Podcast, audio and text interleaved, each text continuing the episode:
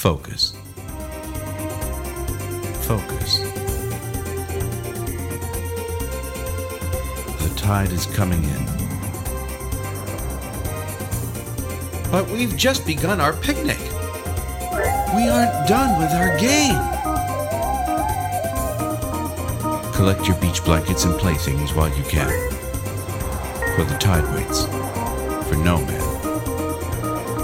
All right, welcome back to Processing College Football. This is our New Year Six Bowl review championship preview, national championship preview. This is, as I said, Processing College Football, a college football podcast designed to educate and entertain. I'm Jason Randazza. With me, as always, Mark Catlin. Every week we process the highlights of the college football world, and I make Mark explain everything I don't understand. Mark, how are you doing? I'm doing great, man. I was just trying to think about this. You know, I hope you had a happy New Year. Did we also forget to pe- wish people a happy New Year? Are we three for three? Um, yeah, we, we do not holiday. care about our fans at all and how their holidays are. We're more like uh, Holidays- ha- retroactive well wishers. You know.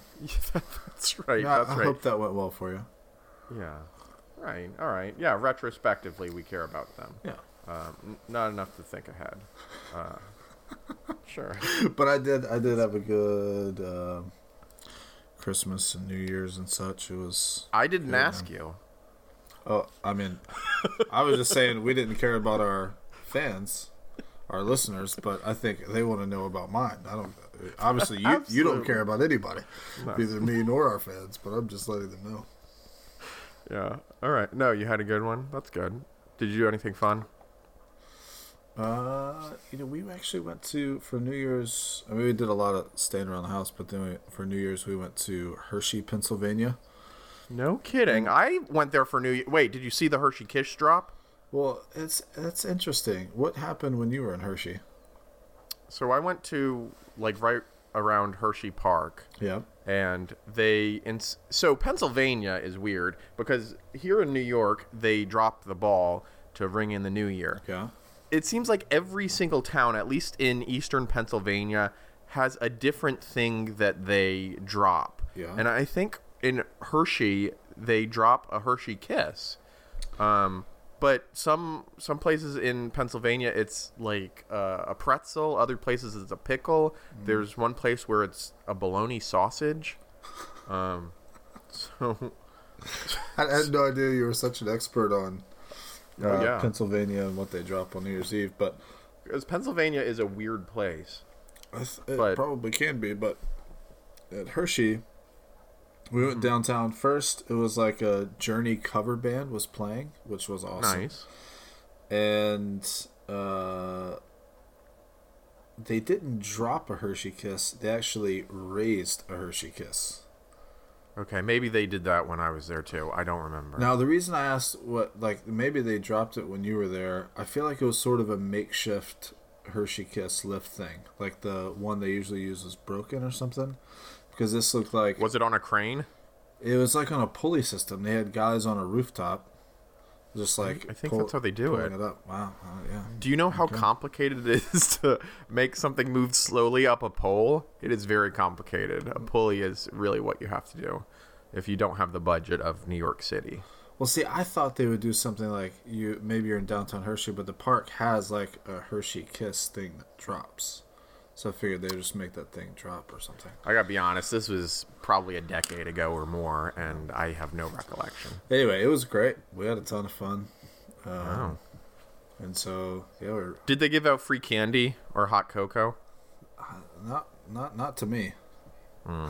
Maybe to somebody somewhere, but not to me. It was a good time. Though. The stock market has dipped lately, so maybe maybe they're cutting back. Yeah, they cut it out. All right. Well, happy New Year. Happy New Year to everyone. I guess we can still wish, wish people a happy New Year. Yeah, yeah, it's it's the new part of the year. All right. We don't have a whole lot of games to talk about, but we have a very full show. Uh, I'm going to start, start, start off by having you explain some things to me. Uh, first of all, I have been reading around the interwebs a lot about how this year was exceptionally chalky. And super chalky. sports writers have this way of writing uh, jargon and not explaining it. It's kind of the motivation for the show because Right. uh, they put up these walls that they just assume that you know what everything means, uh, and nobody does, or at least I don't. So, despite the fact that I've been following this sport for half a decade or longer, uh, I don't know what it means when they say a sport is chalky.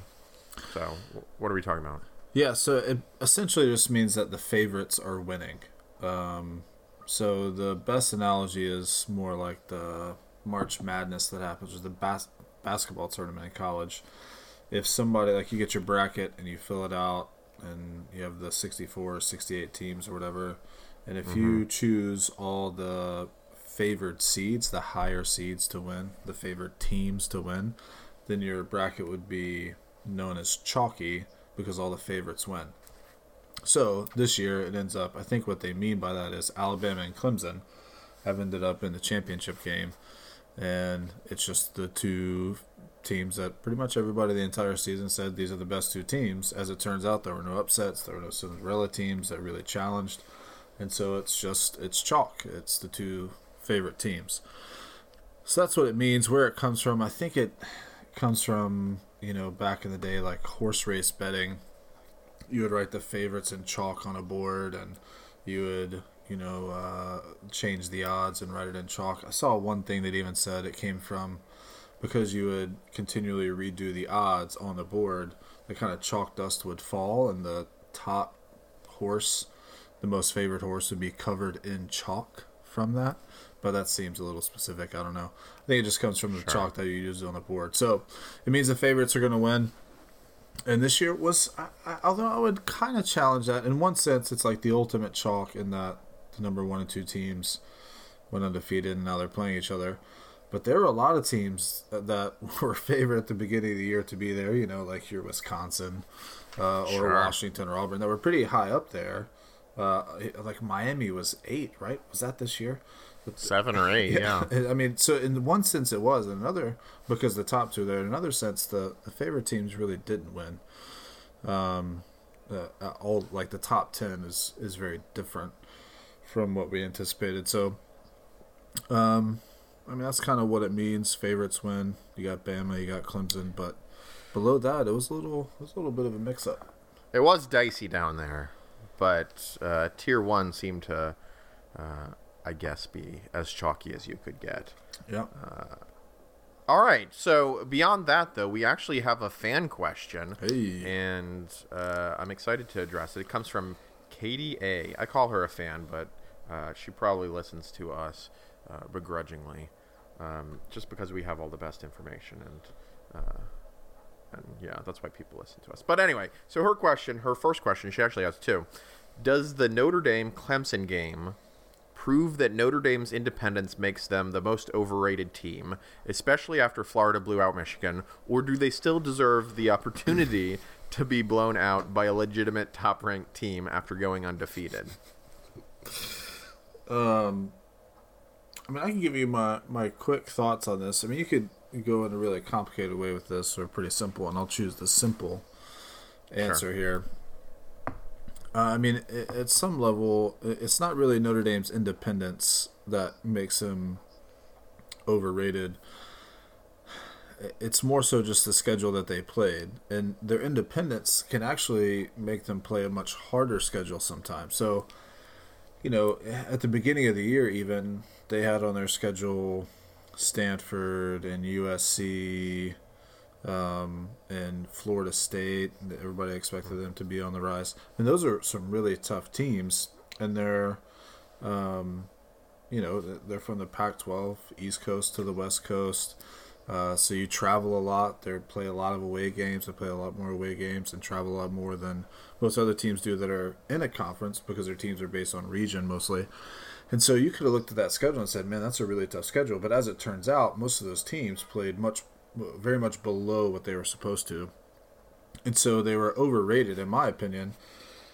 They were ranked too high because the schedule was just weak, but they did what they were supposed to do, and so they took care of the teams they were supposed to take care of, uh, and so they end up, I think, rightfully so, given how the season played out, in the top four. But they we're not on Clemson's level anywhere close to. So it's not their independence that makes them the most overrated team. There could be years where that independence actually gives them the hardest schedule uh, of anybody in the country because you could end up playing the best teams from different conferences. Um, so it's not the independence that makes them overrated or puts them there. It's the fact that that uh, that sometimes that schedule is going to be weaker. But you could argue that for a lot of teams. So that's the first part of the question. Uh, I don't think it's their independence that does that. They don't need to join Sure. the conference. But So, do they deserve the opportunity to be blown out by a legitimate top-ranked team after going undefeated? I think that, I mean the short answer to that is yes. Um, you know, you go undefeated in playing power mainly Power Five teams, then you Yeah, sure. you They des- played ten out of twelve of their games against Power Five teams. And so yeah, uh, I mean you you deserve to be there. Maybe I would have put him at four instead of three. Give Oklahoma a nod, uh, a notch above what Notre Dame was.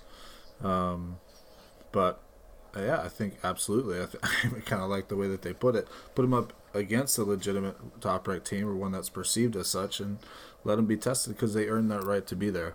Um, so yeah, Yeah, I mean, I, I sort of feel like this is just kind of the way our, our current system's set up. For all intents and purposes, Notre Dame really is a, a Power Five team, and they play almost exclusively Power Five five teams. And that schedule would have looked a lot better, not only a couple years ago when they set it up, but even at the beginning of the season. Yeah. Uh, and as much as I complain about Notre Dame being overrated and terrible, uh, I think going undefeated. Uh, they uh, they deserve to be there, even if the results of them playing in the playoff was sort of a foregone conclusion, uh, in that they were going to flame out terribly. Um, so I think that's the way the current system's set up. I think in order for this to be rectified, we really need to expand the playoff, and uh, I'm not necessarily advocating for that, but uh, if I mean, if there are other teams who are sitting on like outside of the bubble uh, who want a chance to prove themselves, then uh, you're going to have years like this. Uh, Georgia and Ohio State, uh, although Georgia less so right now. But um, yeah, that's the way our current system's set up. So I, I guess they deserve that opportunity. Um, even though I didn't really even tune into that game because, as I said, foregone conclusion. All right. So there's a second part to this, or a second question that she sent in, um, and it's just what year does Alabama's national title game appearance streak end? Um, so the last time they weren't in the title game was what 2014. yeah. So they've been in four straight years. Okay. Uh, I think it was 14 when they lost to Ohio State. Yes, Ohio State won that year. Um, so they've been in four straight years. So when do they not show up in that final game? What year would you say? So this is, I mean, I sort of wish the question was, what's the year they don't play in the playoff? That would be a lot easier. Um, You think so? yeah, because That I, seems harder to me. no, I would just say whenever Saban stops coaching. But That's not a specific year. She asked well, for a and then I would year. just guess at the year that would be. Oh, okay. But a national title game appearance, you know, you get to the playoff and then you run into a streaking Ohio State team with a third string quarterback who can just throw bombs at people and Ezekiel Elliott's running out over. You know, that, that thing's going to happen at some point, but it's going to be unexpected, like it was when they lost to Ohio State. So, uh, I mean, uh, I don't think it's going to be next year. I think Tua, uh, as long as we have Tua, I think we'll get to the title game. Um, So Okay. I'll have him for next year and we'll have those receivers for another year. But then most most likely Tua and all those wide receivers are going to the NFL um, after next year, uh, early. So uh, I mean I I'm gonna say twenty. I'm gonna say 2020. They don't make the national title. after the So, So, the 2020 2021. season. Yeah, 2020 Okay. season. 2021. that's actually the, s- the same thing I have. Yeah. Uh, although if Nick Saban's proved one thing during his tenure there, it's that he can uh, reload with top talent every single year. So uh, just seeing the the current top talent leave doesn't mean that there won't be more behind them. Um, but yeah, all right. I'm saying 2021 as well, or the 2021 playoff in after the 2020 season. All right. So uh, that's it for the questions. If you have questions you want us to answer, topics you want us to discuss, or terms you want us to define, send them in. You can reach us on Twitter at processingcfb or email us processingcollegefootball at gmail.com. So before we get into the reviews, I just want to update the coaching carousel a little bit. Um, there are a few updates that have occurred. I sort of thought uh, the carousel was done spinning, but after a couple late firings and retirings, it, it spun right back up. So the biggest move is probably Mark Richt retired from Miami. Kind of a surprise retirement on Sunday. Uh, he just said, "All right, he's done coaching." He released a statement said that uh, he wants what's best for Miami, and he thinks stepping down will do that. There are some rumors uh, that the ads or the boosters or whoever uh, basically pressured him to fire his son, who was on the coaching staff, and he just thought he should leave. Uh, Miami acted quickly. Uh, they hired Manny Diaz, who all the articles noted was the undefeated coach at Temple. Yeah, great, great tenure there. so he was hired, I guess, 18 days prior, and then Miami basically said, "How about you just stay here?" And he said, "Okay." Uh, so that was that was quite the move. He he went from never having a head coach position to going to coach at Temple, a group of five school, to head coach at Miami, a pretty top tier Power Five program. Um, without even needing to prove himself. So I respect that. Uh, best of luck to him. then we also without even needing to prove himself. No. I respect that. I, That's what says. I respect that. so He's got a good manager or something. Yeah. I don't know. Um, so he was the what was he the offensive? No, he was the defensive, defensive co- yeah. coordinator. Yeah. Uh, all right, and then we also had going the other direction. We had Dana Hol- Holgorsen, which fans will remember as our train yard hobo, left West Virginia, a Power Five school, for Houston, a group of five school, after Major Applewhite was fired when he lost in a blowout to Army. Um, this is an interesting move. Uh, there's there's some reason to think uh, that he's going back there because he's originally from Texas. Texas has is a is more of a hotbed for recruiting. Um, he might be able to accomplish more of what he wants, and maybe he kind of hit a ceiling at West Virginia. Um, so maybe it makes some sense, but it does beg the question mark: Will Nick Saban leave Alabama for his home state of West Virginia? uh, I don't think so. Although I think I saw yeah, yeah, yeah. Okay, I'm getting to that. Oh. All right. So today it was actually rumored and or maybe announced officially. Uh, Troy head coach Neal Brown will be Dana Holgorsen's successor at West Virginia. So no, I just wanted to speculate. State job were available, he might go. That's right. He's an alum. That's right. if it were available. because he definitely couldn't walk into that office and be like, "I want to coach here," and have them fire whoever no, they have. It's got to be an opening. right. he maybe every maybe day he checks the postings. He's like, "Oh, is it open yet? Is it open yet?" and then when he's not, it's not. He's like, "Oh, darn it! I guess I'll just do this same crap." Guess I'll swim more natty champs. All right, uh, and then apparently, NFL teams are interviewing, and may have someone may have even hired Cliff Kingsbury. Yet another example of a coach changing positions uh, and then changing again without even doing anything. So Cliff Kingsbury was uh, the ousted Texas Tech head coach, and then he went over to USC as their offensive coordinator. Everybody was looking for him, and now it seems like a couple different teams in the NFL are, are um, interested in hiring him as a head coach, which is curious.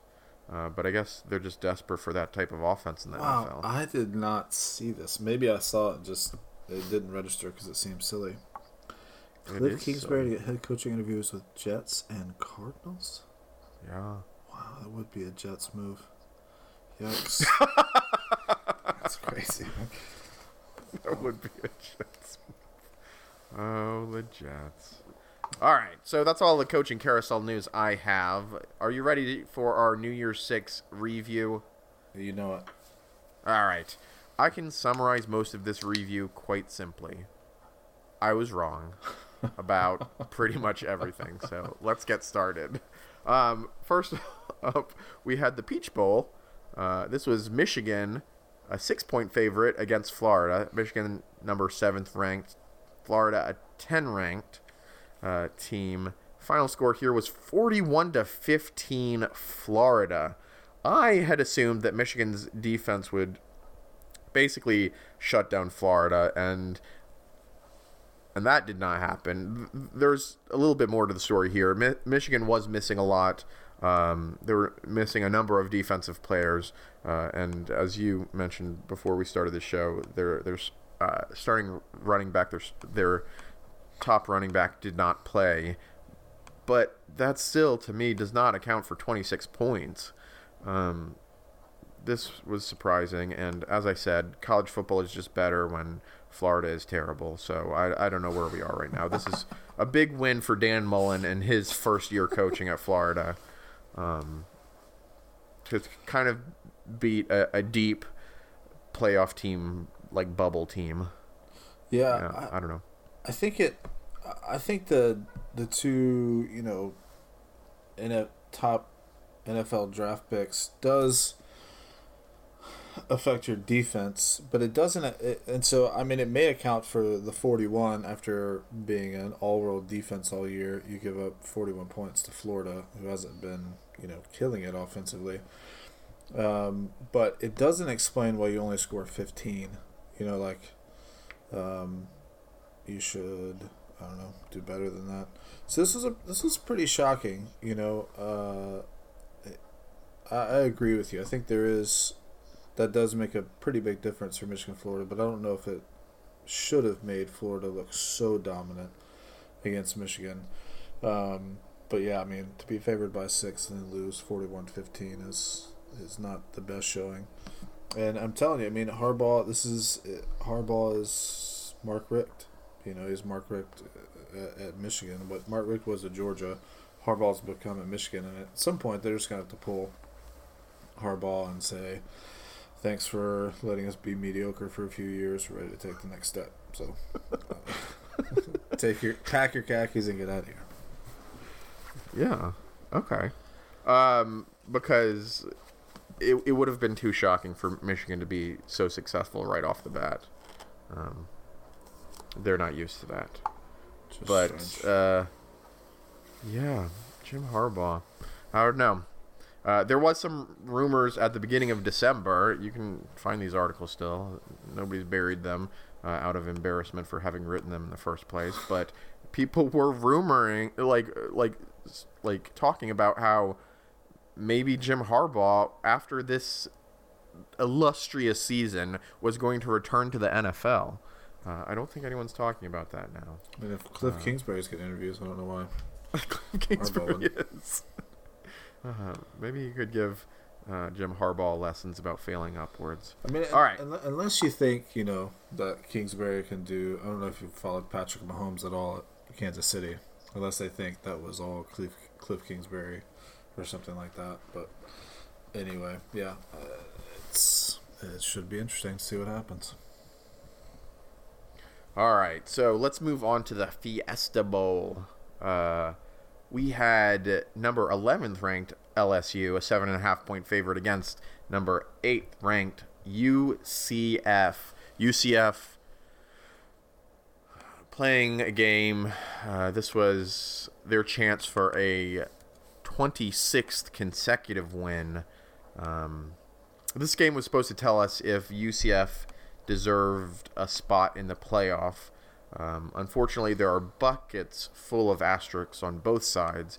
Uh, U- UCF was without their starting quarterback, their star quarterback, uh, due to a season-ending ending injury a couple games back. LSU was without five starting defensive players coming into the game, uh, with actually a couple more being ejected subsequently during the game for doing things like throwing punches. Um, but still, LSU won the game. Final score here was 40 to 32 LSU. Um, LSU got the lead after the first quarter. They held the lead, won the game in excess of Vegas expectations. However, I have to say, and and the stats are real weird on this game. Uh, I watched most of it.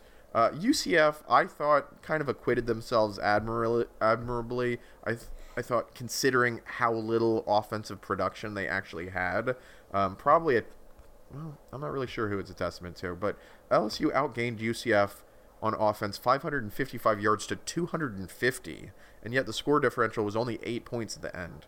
Um, well, maybe kind of the most surprising thing about all of that production is that Joe Burrow, a quarterback who we never thought much of, um, got almost 400 of those yards through the air.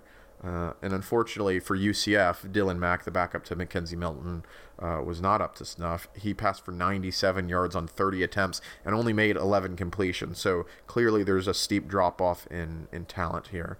Um, but I don't know. It, it really is amazing that they managed to keep it so close. Uh, but people from UCF and people from LSU will kind of spin this game to fit their narrative. Uh, either way, but did you get a chance to watch any of this? Uh, I didn't get a chance to watch it live. I was able to watch, you know, a good chunk of it, kind of a replay of it. Um, yeah, I mean, I think when you add it all up, so McKenzie Milton is out, which is, you know, not great. And I think if you had McKenzie Milton in there, and you had the, all the LSU players that were out, you had them out. Uh, this could have been a very different game, and maybe UCF comes out with a win. But if you had McKenzie Milton in and you had all the LSU players who were out, you had them in as well, I think you basically end up with the same game. Uh, I mean, it's hypothetical and it's guessing, but I think you end up with something like a 40 to 32 uh, football game. Um, but I, I would say, uh, well, I'll answer the question whether or not UCF deserved a shot in a second. But yeah, I was pretty impressed with Central Florida and watching them. I think they're team speed was right there with LSU. They have the players to match up. They have the athletes to match up. I thought especially impressive was their uh, defensive line play against LSU's offensive line. Um, and they put a lot of pressure on Joe Burrow. Um, they stifled the running game pretty well. Uh, and so, yeah, I mean, I think and their secondary covered LSU's wide receivers, especially in the beginning, really, really well.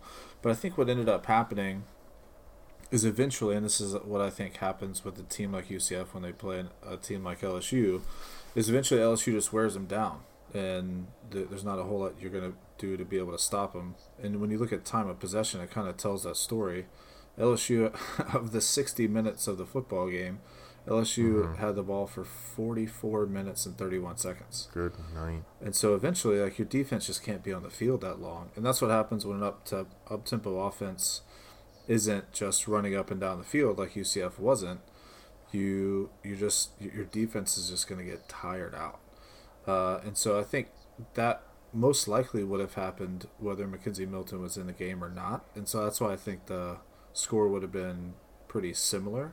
LSU just eventually wears them down. So UCF might score quickly, but then LSU is going to hold the ball for a while and go on long drives and wear out your defense. So um, I think that was kind of the predictable uh, play.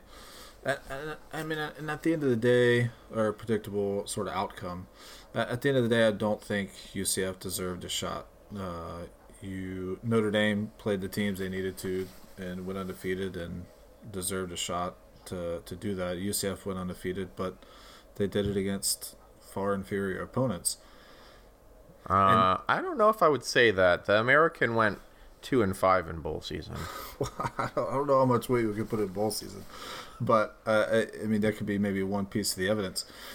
But you, you do have to earn your way there. Just going undefeated doesn't mean that you deserve a shot.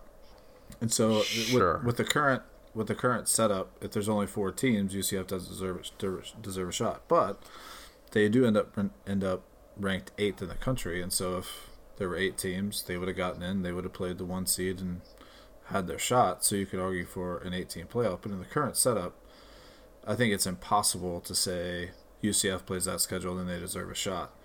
I don't think if Alabama plays that schedule and they go undefeated, they don't deserve a shot to play in the playoff because other teams had to earn it to get there. Because you can say they're one of the best four teams, but it hasn't been shown on the field. The season has to mean something. Mm. And so, even if Alabama were the best team, but they played the 12 games the UCF played and played those teams and went undefeated, I I don't think you can put them in the playoff. See, uh, I, I, I think I might disagree with one key component. I think if McKenzie Milton had been this game, it could have been very different. And and the reason I'm saying that is because I don't think that LSU this year is dramatically different than say Auburn was last year. Uh, and I think that the the motivation for both Auburn and LSU in a game like this is probably similar. Um, I don't know. I I sort of think that they would have stood a better shot. I think that McKenzie Milton could have made uh, better plays. And so when UCF came with an eight at the end and they tried like an onside kick or something, uh, I'm not saying that McKenzie Milton would have changed that at all, but you know, if he got to the ball with more limited time, I think he could have made big plays. So I don't know. I don't Yeah, know. yeah, no, and I, I don't disagree with that. Hear, hear what I'm saying. I think McKenzie Milton in the game, with the LSU defensive players out like they were, I do think it's a potentially very a, a very different outcome. I see. But if you put McKenzie Milton in, and you put like if Greedy Williams plays, uh, and the other eight players that were out for LSU, most of them on defense, you put them in and McKenzie Milton in, I think you get the same outcome. Um, but LSU's best corner wasn't out there. Two of their starting uh, defensive linemen out there. Two of their guys that rotate in on rotate in on the defensive line were out there. By the end of the first half, their entire starting secondary was gone, and so Yeah. I mean, so that's that, what you have to consider. Yeah, if you put McKenzie Milton in the game with that situation, I think UCF can easily come out with the win. But if those guys are playing, now you could take the two out who threw a punch and targeting, you know, take those guys out because they did it on the field like morons. But I mean, you you have those other starters in there. Does McKenzie Milton, and then it all just becomes a hypothetical. But my guess would be it all kind of evens out, where you basically have LSU's backup defense against UCF's backup QB. If you put their starters back on the field, you put their starter QB on the field. I think it probably ends up being something very similar score wise. Hmm. The stats would look different, I think. The game would play out differently, but I think score wise, it ends up being about the same. Maybe, but here's what I'll say: if those LSU players had been in from the start of the game, they probably would have been inject- ejected from like by halftime because It's let's be honest, they're LSU players, and it's kind of their mo to start throwing punches. Uh, but fair.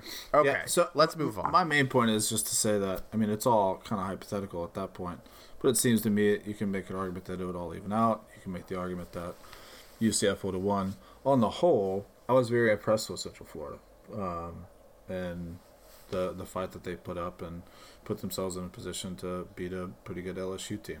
Um, but still, they didn't, based on the season and even this game, they didn't deserve a shot at the playoff. Uh, I, I might concede that point, but I will disagree vehemently when UAB goes undefeated next year. Well, UAB. I mean, well, the Conference USA had a great bowl season. That's true. That's certainly better than two and se- uh, two and five. All right, let's talk about the Rose Bowl. This was Washington versus Ohio State. Number nine versus number six. Ohio State about a touchdown favorite here. Final score was twenty-eight to twenty-three. Ohio State.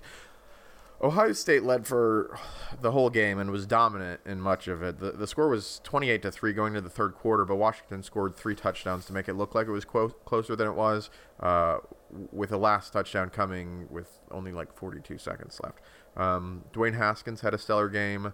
Uh, I think this is the final game of his college career. He passed for 251 yards and three touchdowns, and will probably be a top draft pick here. Uh, while we're on the subject of Ohio State quarterbacks, though, there are rumors swirling around starting today that uh, five star Georgia quarterback or backup quarterback Justin Fields is going to be transferring to Ohio State. So I don't know how many games he played this year and if he's eligible to start next season. Um, but just the fact that he'll be at Ohio State uh, for Ryan Day as he starts this program under his own direction uh, is encouraging if you're an Ohio State fan. Uh, Uh, I don't know. There was a lot of articles about this game, uh, which says that because of this win, Urban Meyer is exiting on a high note, but I'm just not really sure I see that. As far as the game is concerned, a, a five point win, which is also, I'll say, not covering Yeah. against a Pac 12 team that put up 10 in their conference championship, doesn't seem like an especially high note. I mean, this is not to mention all of the other things in Urban Meyer's tenure from this year. Um, it, it seems like not really a high note, but it could have been worse for him, sure, if he had lost. Yeah, I, I, I mean, I don't know. I didn't watch this game. I kind of followed the score. I stopped watching. It was twenty eight to three, or stopped following when it was twenty eight to three, uh, and then woke up the next day and was like, oh, um, what what happened? Like, uh, uh, I mean, I guess Ohio State didn't score in the second half. Is that right? I don't think so, Yeah, uh, but they didn't have to. Well, I mean, they didn't have to, but it's kind of like, what in the world? And so, I mean, I look at that without having watched the game. I mean, maybe Washington just made all these adjustments, completely revamped everything, and Ohio State just had no idea what was going on, and they came back. Seems very unlikely. I think Ohio State just got bored. They're like, guys, we won the game. Way to go at halftime. Urban, we're sending you off on a good note. And they walk back out on the field, and we're like, all right, that was cool. And then Washington kind of came back, and they couldn't kick it back into gear or whatever, but still pull out the win. So I mean, I don't, I don't know that there's a ton to to make of the game other than Ohio State won, Washington lost like we expect, even though the Buckeyes didn't cover. And yeah, going out on a high note. I mean, maybe because it's a win in your last game, you know, that's better than losing. And it's the Rose Bowl, which It's is the Rose Bowl. prestigious and sure, it's a Big Ten thing. But uh, I mean, I don't know. It's hard for Urban, I think, to go out on a high note as like a coach at the end of this season. Um, so I mean, I don't know. This game was just kind of strange and somewhat pointless to me. Yeah, agreed. Sugar Bowl. Let's talk Sugar Bowl. Number five ranked Georgia, 13 point favorite over number 15 ranked Texas. Final score here 28 21 Texas. Yeah. So, first, we talked in our preview show about how Georgia might have trouble motivating for this game. Uh, They were a heartbeat away from the playoff, and this really wasn't much of a consolation. So I, I think we both still thought that they would win, but that it would be close. Uh, but this this was the context that you and I were offering prior to the Notre Dame and Oklahoma performances in the Cotton and Orange Bowls. So during those games, like a dozen or so players from Georgia, I mean, and you can see these tweets and articles and stuff. Uh, from like the Georgia players were mocking the playoff committee, saying things like, "These are your best four teams, and do you want a do-over?" So this seemed to me to become uh, like a really big opportunity for them to make a statement that they should have been in. So I thought that that would have changed the calculus. So maybe it wouldn't be such a close game after all, because now all of a sudden, uh, after those two teams performed comparatively poorly, they had something to prove.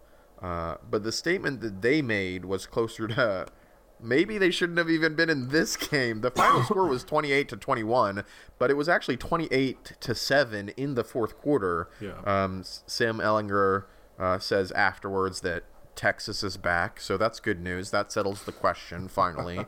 um, we were wondering, but now that he said it, it's official. Um, and speaking of him, our, our friend Sam, uh, he ran for three touchdowns, uh, which was all of Texas's touchdowns. And additionally, when they were up 20 points, uh, they opted to go for a, a two point conversion with less than 12 minutes left. Uh, it seems like salt in the wound, but um, as far as like a review of this game is concerned, I think all you really need to do is watch the pregame clip of the Texas mascot, a, a longhorn steer, attempting to gore the Georgia mascot, a tiny bulldog. Um, I think they thought it would be a, like a cute photo op, but instead it just became like an analogy for the game itself. Yeah, I man, this game was very interesting. I, I mean, I do think you know you, you could take the the tweets from the players a couple different ways. You could say that they were super motivated, or just say they assumed that they were going to beat Texas and just their minds weren't in it. And the fact they're focused on the college football playoff committee and their choices and tweeting about that rather than being focused on playing a, a, a good Texas team um, that beat Oklahoma during the regular season and played them a tough game in the uh, Big Twelve championship game.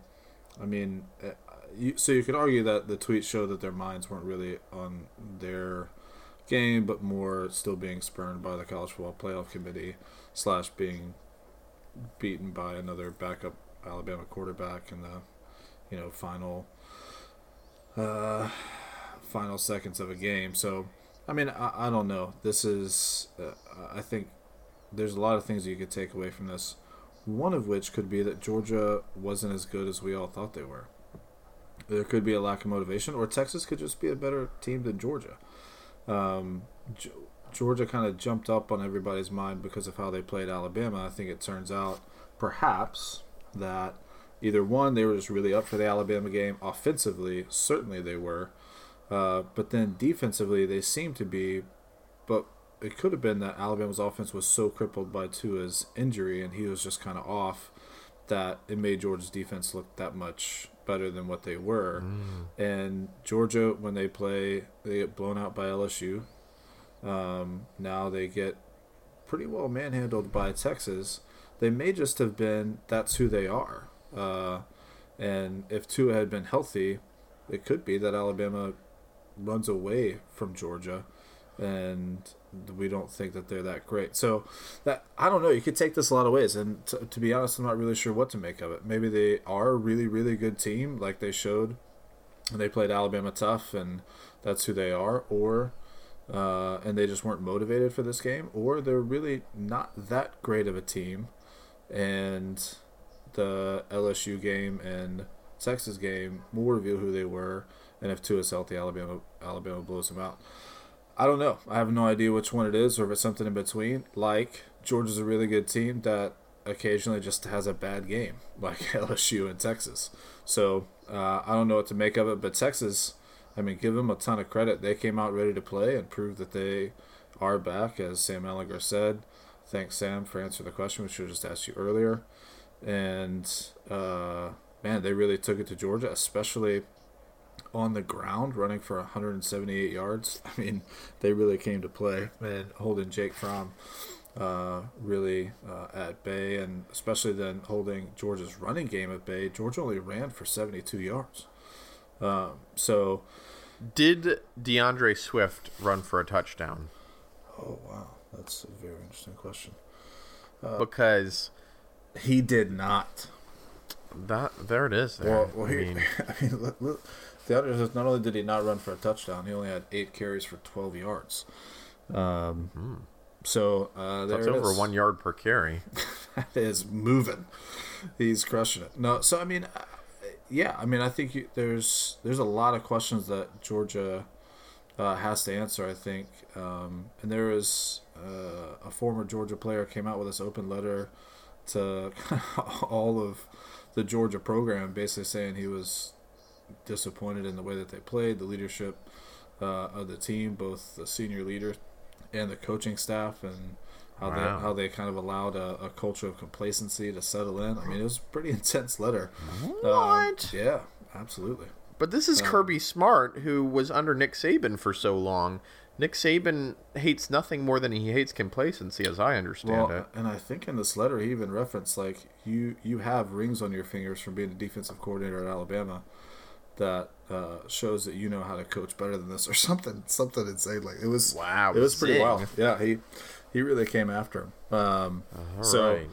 yeah it was uh, i'm not really sure what to make of the game but kudos to texas georgia. I mean you got some you got some questions to answer for sure. So uh, i mean i think with this game i'm fairly certain the big 12 went uh, 3 and 1 against the sec wow and the, the one loss being Alabama beating uh, Oklahoma. We haven't so. we haven't reviewed that game yet. We don't know what happened in it. Oh, that's true.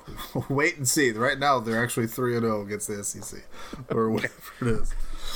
So, all right. So let's talk the Cotton Bowl, and then we'll we'll go ahead and talk about the Orange Bowl. So Cotton Bowl was number two against number three, Clemson Notre Dame.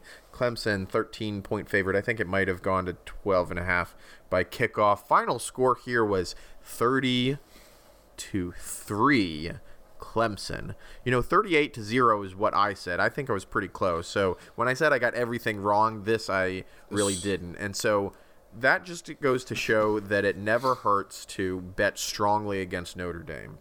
Um, so Trevor Lawrence threw for three touchdowns, 327 yards. Here, here's actually what's funny. If you look on ESPN at the QBR, okay, which we've talked about, Yep. for Trevor Lawrence and Chase Brice, who is his backup and stepped in at one point. Trevor Lawrence completed 27 of 39 passes for 327 yards for three touchdowns. His QBR 76.9. Chase Brice threw 0 for 2 for 0 yards and his QBR 90.4. this is probably because he ran for 31 yards on two attempts, I would assume. Um, but who knows? It's a mystery. I've already forgotten everything you taught us about QBR. Uh, in any case, as as predicted, Clemson was just the the clear better team after like a few early fits at the beginning uh, and ending the first quarter three to three. Clemson got three touchdowns in the second quarter to go up twenty three to three. Got another uh, in in the third quarter, and and that was it. Clemson overpowered Notre Dame in pretty much all all facets. Uh, Justyn Ross was probably the star in this game. Six receptions for 147 yards and two touchdowns. Um, so I guess the question I have is. Do Brian Kelly and Jim Harbaugh have a support group for coaches who completely fail to perform at high levels? Uh, yeah. They Yeah, do. they should. Yeah. Big games, they they, they can't. Co- Mark Richt probably too, but he's he he's not a coach He started anymore. the group, so He's retired. So Yeah, this was. Uh, I mean, it was an interesting game. I think the uh, I disagree with that point, but continue. the reason it was interesting is the first quarter, it does end three to three, and then, uh, I mean, I'm. What ends up happening is Julian Love, kind of Notre Dame's defensive leader, gets Yeah. hurt. He goes out, He and then injured. and then that's when Clemson starts being able to make the plays down the down the field in the passing game, and Julian Love is in the secondary, and so. I think it would have been interesting because Notre Dame's defense looked re- really solid through that first quarter, and then Julian Love getting hurt, I think, just opened up the deep plays because uh, Notre Dame's defense didn't play horribly. Um, and if if they could have minimized, if Julian Love stays in again, all hypothetical, I think they could have minimized some of those big plays. So maybe Clemson just kind of marches down the field methodically and ends up scoring the same amount of points. But even if they didn't, even if they scored fewer than thirty points, Clemson's defense was just absolutely dominating Notre Dame's offense. I mean, their defensive line, even minus Dexter Lawrence, was just crazy. Uh, and they absolutely owned Notre Dame's offensive line. And Notre Dame, Ian Book, whoever you, you were going to put back there, was going to have zero time to do anything and get away from that defense. So uh, I thought it would have been maybe a lower scoring win for Clemson if Julian Love doesn't get hurt, but I think Clemson still would have pulled it out. It may have been an even more boring game because of it just would have been a defensive battle, but I think it also would have been more exciting because it was a slightly closer score. But man, Clemson's defense just uh, made it impossible, I think, for Notre Dame to potentially win this game. All right, so that brings us to the Orange Bowl. Number one ranked Alabama going against number four ranked Oklahoma. Alabama a two touchdown favorite. Final score here: forty-five to thirty-four, Alabama. Uh, so to summarize this game a little bit, Alabama came out on fire, twenty-eight to nothing lead before Oklahoma puts up any points. Halftime score 31 to 10. The closest g- this game ever got uh, after the points started going on the board was within 11. We knew that Alabama's offense would cut through whatever was on the field, pretending to be defense for Oklahoma. What we didn't know was uh, if if Kyler Murray could mount enough offense to make up for those deficits. Um, and the answer throughout much of the year for Oklahoma was mostly yes. Uh, in this game, going against uh, a seemingly healed Tua and Alabama's deep and explosive offense, it, it wasn't enough. Um, in the first quarter, Kyler Murray had not put up any offense at all, and by the time he turned it on, uh, and he and he, to be fair, he really did turn it on. Uh, it wasn't enough. He he threw for 308 yards in those those three quarters, uh, two touchdowns, and he ran for another one. Um, so I, I don't know. It was a great season for Kyler Murray. uh, you and I were texting afterwards. Still, I mean, despite uh, this performance for both of them, he was still the most deserving of that Heisman Trophy For sure, in the yeah. end. Um, but it, it was a disappointing loss, I think, for him and Oklahoma. But Alabama was just they were really dominant, um, despite Oklahoma really putting up uh, a heck of an effort after the first quarter. Yeah, you know, I mean, uh, this game was. I don't know if it started exactly like everybody thought it would, but when you look at, if you had said, okay, I mean, uh, when we were previewing it, I said, I, don't really know how to predict this game other than to say I think Alabama's defense is going to get a couple more stops than Oklahoma's defense can.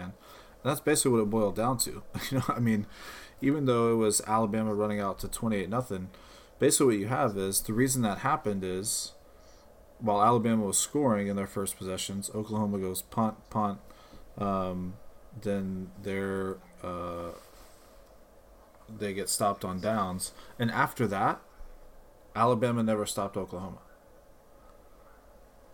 Their next possessions are touchdown, field goal, end of half. So maybe they didn't score there, but then they get the ball to or uh, they get the ball at the beginning of the second half, field goal. Then it was touchdown, touchdown, touchdown. Uh, and so really, it just wh- wherever you were going to put those stops that Alabama's defense got, they happened to all be at the beginning of the game. That's why it went to this lopsided lead for Alabama because Oklahoma's defense wasn't stopping Alabama and they weren't going to. But basically, if you just kind of sprinkled those out throughout the game instead of them all being at the front end, uh, you get 45 34 and Alabama basically scores all the time. Oklahoma doesn't score every time, and so Alabama wins. It just looked so lopsided or so wild because Oklahoma or Alabama got all the stops on the front end, and so they run out to a 28 nothing lead. But yeah, I mean, I, I think you're, I think you're spot on with the assessment of Kyler Murray. Kyler Murray turned it on, and he was he looked like the Heisman Trophy winner. Uh, when he breaks out and he starts running, I'm just like, please just trip on something or fall. Or get distracted. yeah, or something. But he was he's just so quick. He's so fast. I think it was toward I think it was at the end of the half.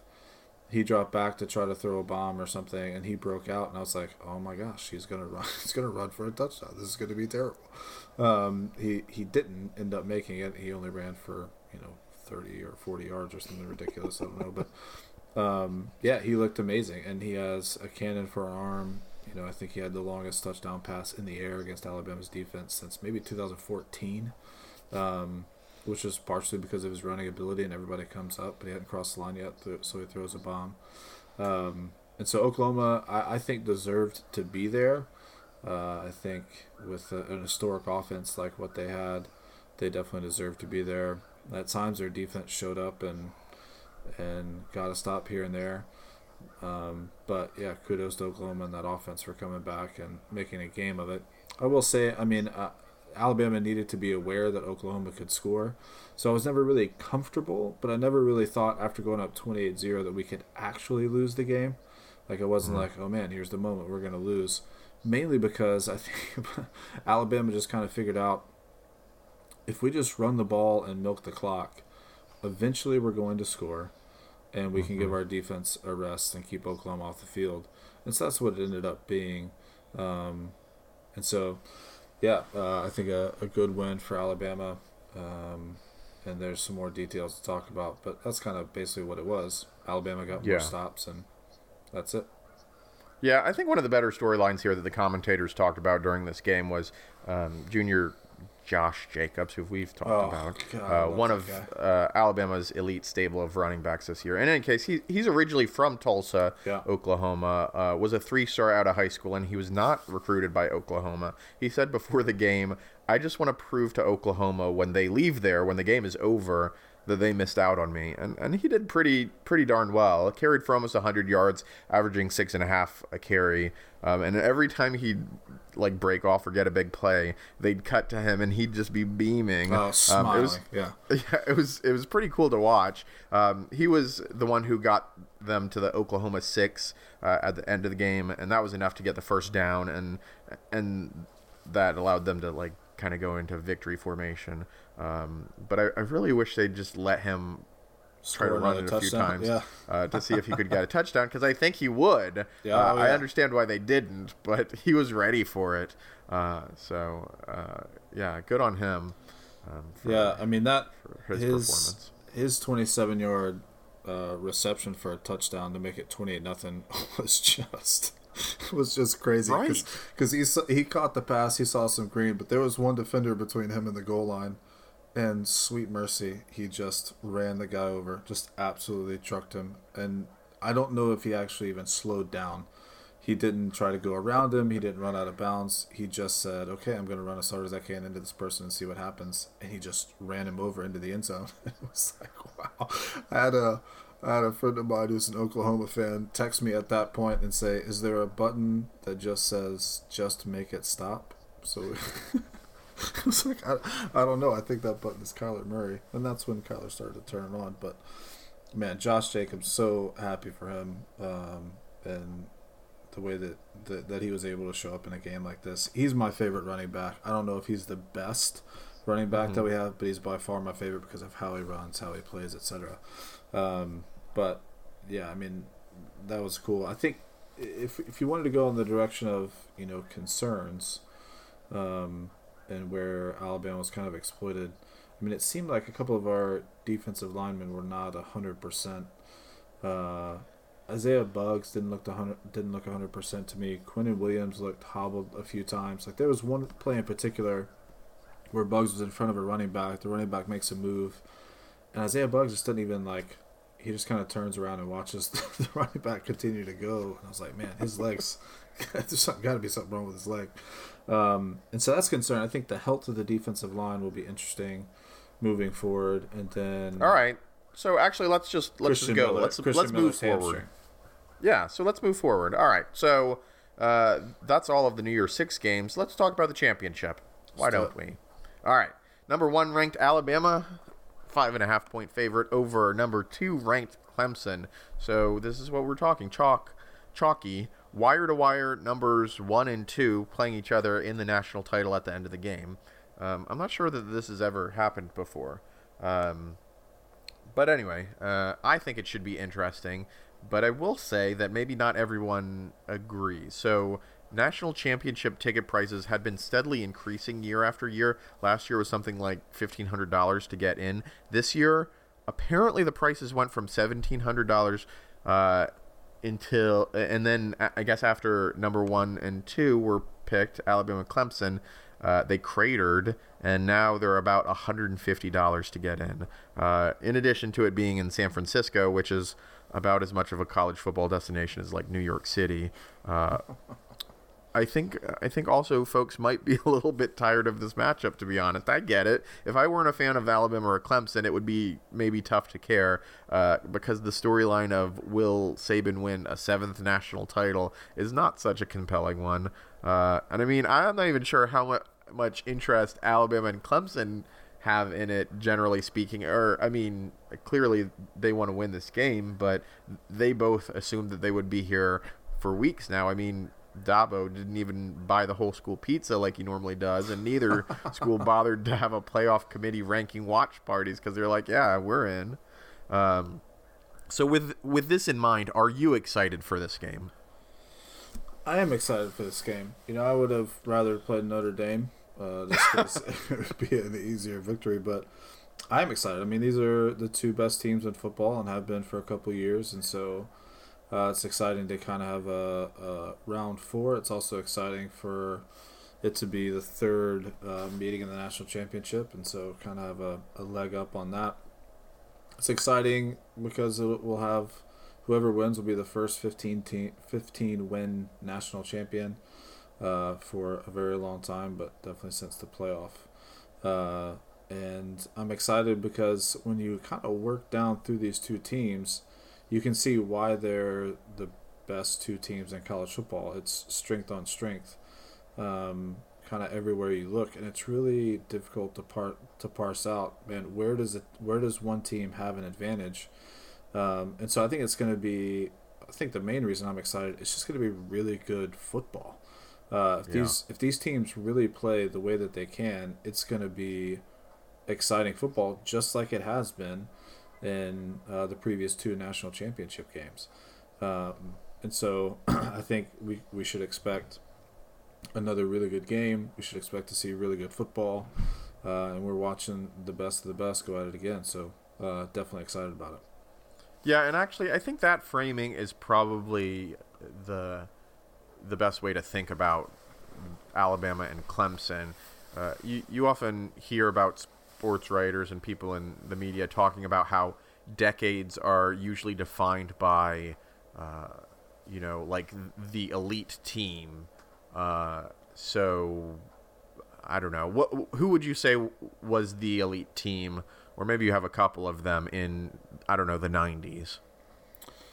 In the '90s, I mean, it was. Uh, I mean, Florida Al- State, Alabama Nebraska. early, but yeah, Florida Yeah. State. Um, uh, Miami was. Uh, they kind of came back. Probably the 80s. end. But then in like the early 2000s, you had Ohio State. Um, Yeah, so- so when you have these elite Florida, teams, though, they Florida, not just Florida State, but Florida was winning Yeah. SEC championship. So, yeah. so you have them, but they often exist kind of they're like elite at the top on their own. And right now we have two teams who have been just juggernauts and, and could have easily defined this this decade for themselves and certainly Alabama has uh, but you also have Clemson. So you kind of have these these elite teams battling each other over the last uh, you know four years. So I, I think that's pretty exciting uh, to be you know watching college football at a time like this when you have uh, this this rivalry being formed. So that's what I'll say. But I have some questions for you about Sure. this game. So, uh, for Alabama, what what questions does Alabama have to answer to win this game? So, w- what will Alabama struggle with the most uh, in going up against Clemson that they'll need to overcome in order to win this game? Yeah, I think the, the the problem that Clemson presents, in my opinion, that'll give Alabama the most trouble, and if they don't solve this problem, they could easily lose the game, is whether or not our offensive line can block that defensive line. Um, and if we can't, and that defensive line's running through uh, Alabama's offensive line like they were against Notre Dame, and this is an elite defensive line. Uh, we haven't faced anything like it this year, in my opinion uh, mainly because they're just kind of unique in how good they are. And you know they were they all these guys could have gone to the draft last year. They all chose to come back, and so I mean here they are. And so we're playing against an NFL type of talent on the defensive line. And if we cannot block them, and we can't give Tua a little bit of time. Because who know? I mean, and he's not quite as mobile. If he gets hit a lot and he re-injures that ankle, even if he's getting the ball off, if he gets rattled, if they stop the running game, all that kind of stuff, then it could be a long game for Alabama. So that's that's the problem they got to solve is how do we block these guys up front or scheme around them. Um, but they're kind of good all the way across the board. You're not going to run around them. You're not going to run through them unless you just get a hat on a hat and you block them. Um, and so our offensive line against their defensive line, I think, is really the biggest thing that Alabama's got to solve. All right. So then for Clemson, what what what question does Clemson have to answer to win this game? What will it take for them to to win against Alabama? I mean, this is, I guess, going to sound lame, but I think it's the same thing the other way around. If That sounds lame. Come up with something else. I can't. That's the thing. I tried to. Um, if I mean, if Quinnen Williams and uh, Isaiah Buggs and Raekwon Davis, if they can't block those guys, then and give Trevor Lawrence time in the pocket, then it's just not. I don't think Clemson has a chance. Um, and so, because our, our secondary is is okay. I mean, I think Patrick Surtain is a liability, as was shown at least on one drive where they just kept going to CeeDee Lamb against Patrick Surtain until he scored a touchdown. Uh, Oklahoma did. So he's somewhat of a liability, but that's only if if somebody has time in the pocket. And um, Kyler Murray is much more mobile, obviously, than anybody in the universe, but definitely more mobile than Trevor Lawrence. Trevor Lawrence isn't a statue; he can move, but um, if we can get pressure on him in the pocket, then I think that we can uh, control the game. And so uh, I think it's the same thing for Clemson. It's going to be one based on whether or not they can block Alabama's defensive line. Uh, if they can, I think they'll probably pick us apart, and it'll be a pretty high scoring affair. If they can't, then I think Alabama uh, can maybe even run away with the game because eventually Tua is going to be able to to do something. Uh, so, I mean, those are the two things. It's can Alabama block Clemson's defensive line? Can Clemson block Alabama's defensive line? All right. So, just a few other elements that are kind of coming into play. Well, are definitely coming into play, actually. So, there are some key players on both sides missing. Clemson has three players who were suspended for alleged use of a banned substance. Um, we, we knew about this ahead of time. This happened before the Notre Dame game. The B tests came back positive, and appeals were either denied or deferred. So those players remain out. Uh, most notable among them was Dexter Lawrence. Um, he'll be replaced by Albert Huggins, who actually has has been in for most of the season already. He was he was already playing snaps, so um, he he's certainly no slouch. So I, I don't know that there's such a big difference between Dexter Lawrence and Albert Huggins. So I, I don't think that that is ultimately going to play much into it. Um, but they're also missing quarterback uh, Mark Fields. Uh, he missed a game against Notre Dame and is reported to be questionable, I guess, for this matchup due to some undisclosed in- injury.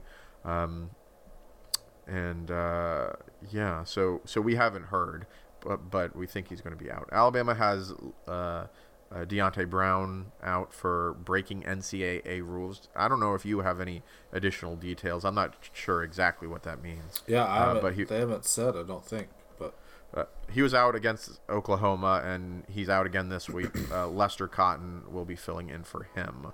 Um, and then also, as, as you mentioned, Alabama might be missing uh, their linebacker Christian Miller, uh, or he might be limited a little bit because uh, he left the Oklahoma game with a hamstring injury. The preliminary reports, I think, said that it was minor as far as these things go, um, but he may not be at 100%. So, uh, how do you see these, these injuries kind of uh, impacting? Uh, Alabama and Clemson, and, and who do you think is at a, a greater deficit because of them? You know, depending on if, if Christian Miller is is not hundred percent, then I I'm gonna go Alabama's at a greater deficit because of the injuries because he was you know one of our you know specialists in pass rushing from the linebacker. Terrell Lewis was the other one. Seems like Terrell Lewis is not going to play. He's still making his way back from an ACL injury. If Christian Miller's also out, then that takes away a, a good pass rusher. And like I said, if you know we don't have a pass rush against Trevor Lawrence and they have good wide receivers, then he'll just be able to stand back there and kind of pick us apart. Um, and then Deonte Brown on the offensive line, like I said, I think you know uh, Lester Cotton, uh, to use your language, is he's no slouch either. But Deonte Brown was kind of that mauler in the middle that could really solidify the middle of the line. And so I think those two things, because of what they do on either side of the ball, one getting to the quarterback, the other protecting the quarterback and setting the stage for the run game, I think those are pretty significant. And uh, I mean, Clemson's just so stacked on the defensive line. Dexter Lawrence is is incredible. He's a first round draft pick, but they're so stacked back there that it seems not to make a huge difference. There's a little bit of a drop off, but not a huge difference. Whereas you bring it, you take out Christian Miller. We don't really have another Christian Miller, uh, and so um, I think Alabama, if he's not hundred percent, Alabama's definitely at a greater deficit uh, with with the injuries and the absences. All right. So before we give our score predictions for this game, is there anything else we should keep an eye on? Do you think? Uh, I, I think what is going to be another key is Travis Etienne for Clemson is averaging over eight yards a carry. Um, so, I mean, if if we can't slow him down, it's going to be a long day for Alabama. Um, and that's not just the defensive line; that's linebackers filling gaps. That's the secondary coming up and helping. If if Clemson is able to establish a running game with Travis Etienne, then I just I don't know that there's a way for Alabama to win unless it's some massive shootout and we win 51 to 50 or something insane. So I think that's a that's a huge key. If does Clemson establish a running game against our defense cuz Travis Etienne's been superb. uh, and they'll run all over us, and that'll set up Trevor Lawrence and those wide receivers to go deep. So I think that's a that's a huge key to the game. All right. So we'll keep an eye out for that. Do you want to give me a score here? Yeah, I think um, Alabama will figure out how to block. I think they'll get enough stops on defense. I think Alabama wins, and I think they win. I think they uh, win 38 to 28. Uh, some people have a higher score than Wow. that. I don't. I think. Wow, they I think cover? Be, yeah, they cover. I think it'll be close. I think it'll be you know the sort of thing, not like the Oklahoma game at all. um, we're not going to go up 28 nothing and then win 38-28 or something insane. I think it'll be kind of a back and forth game, and Ben will be up 31-28 and then punch it into the end zone toward the end to go up 38-28. I think that'll be the sort of the flow of the game. Um, and I think Clemson has shown that they're vulnerable in the passing game if uh, you can protect a quarterback. Uh, the South Carolina game showed that. And I think their offense can be slowed down. Uh, if Julian Love doesn't go out in the Notre Dame game, I'd be interested to see uh, what would happen there. And so, man, I hope those defensive players are healthy. If they are, I think we can slow Clemson down enough uh, to pull out a win. But it's going to be an exciting game. Um, but I got Alabama pulling it out in the end. I I do not. ah, That that is a big spread. Uh, I don't see that happening. I mean, when you look at Alabama playing Clemson in the national title, uh, which they've done just twice before, but it was very close. So there was a five point difference the first time, uh, a, a four point difference the next time. Granted, when they met in the semifinals, it was a little bit more wide open, but uh, I think Trevor Lawrence is a little bit of a more sure thing um, as quarterback. I, I'm going to pick final score here 31 to 28 Clemson Okay. because this is what I do Okay. uh, so, yeah, my question was going to be is that because you think Clemson's going to win? Which they could. Don't get me They very well could. Um, absolutely. Or is it because you like to pick against Alabama because when you do, I always pick games? it against Alabama in these big games. But even if I weren't doing that, I would not pick Alabama to, to cover that spread. I mean, five and a half points? Nah. Yeah. Yeah, I mean, like I said, uh, so I mean, you could look at stuff like okay, you could say, oh, so they're only gonna beat Clemson by one more point than what they did Oklahoma. They beat Oklahoma by eleven, beat Clemson by ten. I mean, like you said, Alabama could have easily scored another touchdown at the end and make it 52-34, and it would have looked like a much you know bigger blowout. But Uh, Clemson has a defense. Right. Oklahoma didn't. Sure. Um, and but I think uh, the way the game plays out, it will like be very close until the end. But instead of taking a knee at the end, I think Alabama will punch it in to to kind of close it out. All right, so I guess we'll be back next week to process this game. I look forward to it, um, anxiously awaiting the results uh, and the occurrence of this national championship. Um, until then, do you have anything else you would like to discuss? I don't think so. I think we did it all. We did it all. All right. All right, so that's it for processing college football for this penultimate game or ep- episode. I don't know. Whatever it is. Uh, that's it for us. We'll catch you next week. All right. Until then, Mark. Adios.